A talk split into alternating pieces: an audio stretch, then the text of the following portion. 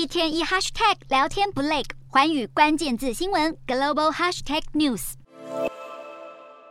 联准会强势升息，展现鹰派的程度超乎预期，让市场对于经济衰退的担忧一再加深。美股主要指数开低，在盘中陷入低谷，非必需消费和科技股类股都哀鸿遍野。美股四大指数全面收黑，道琼指数下跌一百零七点一零点，收三万零七十六点六八点；纳斯达克下挫一百五十三点三九点，收一万一千零六十六点八一点；标普五百下滑三十一点九四点，收三千七百五十七点九九点；非半指数下挫七十点七一点，收两千四百四十四点二五点。欧洲股市方面，美国联准会激进升息，而欧洲多国央行也纷纷跟进升息脚步，经济衰退的忧虑同样盘旋。欧洲三大股市也全数收跌，英国股市下跌七十八点一二点，收七千一百五十九点五二点；德国股市下挫两百三十五点五二点，收一万两千五百三十一点六三点；法国股市下跌一百一十二点八三点，收五千九百一十八点五零点。以上就是今天的欧美股动态。